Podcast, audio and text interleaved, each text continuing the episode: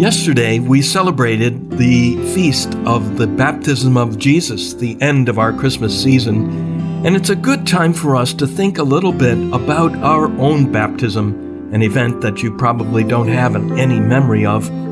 Hello, I'm Father James Kubicki, and when you were baptized, you were not only washed clean of sin, but also anointed with sacred oil or chrism you were anointed or consecrated to share in the threefold mission of Jesus, the Christ, the Anointed One. What is that mission? To be prophets, priests, and kings.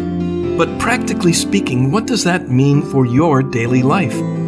It means first that, like the prophets of old, you need to hear God's word and then speak that word to those around you. Sometimes it's a word that's not so much spoken as it's lived because actions speak louder than words.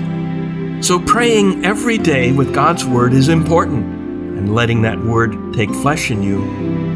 You fulfill your priestly mission by offering sacrifices, and that means offering yourself. As St. Paul wrote to the Romans in chapter 12, verse 1 offer your bodies as a living sacrifice, holy and pleasing to God, your spiritual worship. You can do that every day by beginning each day with the morning offering prayer. Finally, you are part of a royal people, and that means, as Jesus taught and showed by his example, that you are not to lord it over others, but to serve them. So give all that some thought today. How can you be the prophet, priest, and king or queen that you were anointed to be in your baptism? Baptism is not just a ceremony, but a reality that's to be lived one day at a time.